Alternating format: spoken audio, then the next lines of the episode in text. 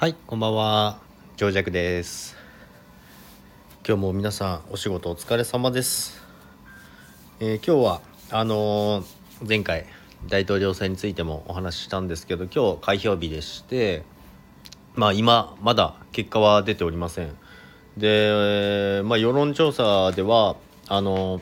バイデン氏優勢だったんですけども今トランプさんの方が優勢になってますね。でまあ、まだあの重要な州っていうのはまだ残ってるのでこれからどうなるか分かりませんがまあどちらにせよ早く決まってほしいですよね。あの、まあ、為替なり株に対して言う話であれば。今日のドル円まあドルと円の為替なんですけども、まあ、今日はそんなに乱高下するってほどではなかったですね、まあ、動きはあったんですけど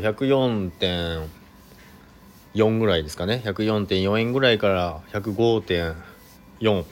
ぐらいまでは動いたので、まあ、1円弱の値幅はあったんですけども、まあ、4年前に比べてそんなに乱高下することはなかったんですけど、まあ、これからちょっとまだどうなるか分かりませんけど、まあ、トランプさんだとあの影響としては、まあ、同盟国等のあのなんて言うんですかね。あの強化をあんまり重視してないのででバイデンさんの方はあの同盟国との強化あの協力関係を強化するっていう話で、え2人、えー相対的な対照的なですね。相対的なって何ですかね。対照的な、あの考えの持ち主で、まあ、それで結構あの分かれてるのもありますね。ヨーロッパとかでもそうですけどやはりトランプさんだとあんまりよろしくないっていう人も多いみたいでその辺を周りの関係各国の方もやっぱり注目して、まあ、全世界が注目してますよね。やはりアメリカ時代は変わったと言ってもやはり世界最大の経済ですから皆さん気にしますよね。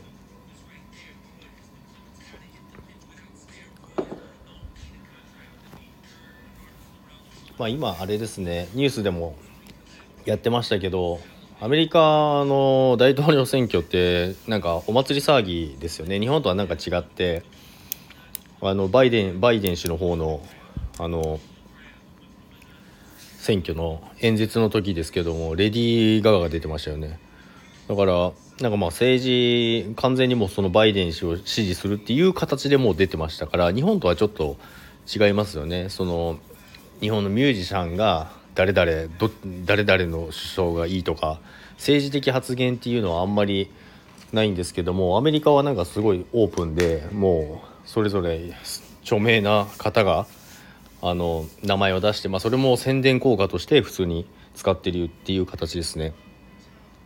これからどんどん開票がされて、まあ、接戦ではありますけど、まあ、結果、まあ、でもあの当確でしたっけ？当確はまだ出てないのでまだどっちになるか分かんないっていうところでずっと拮抗してますんでこれから結果が出てくると思われますけども、まあ、それに向けて、まあ、私もドル円入ってたんですけども、まあ、運よくあのドル高の方に行きましたので、まあ、多少はプラスになったんですけどもまあって言ってもそんなに動きなかったので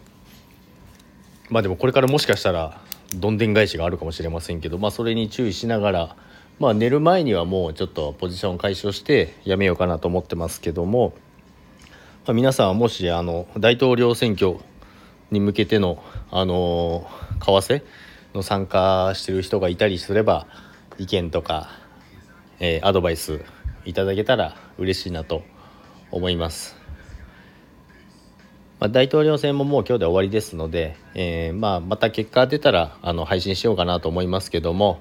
えー今日は、えー皆さん最後まで聞いていただいてありがとうございます。それではまたさよなら。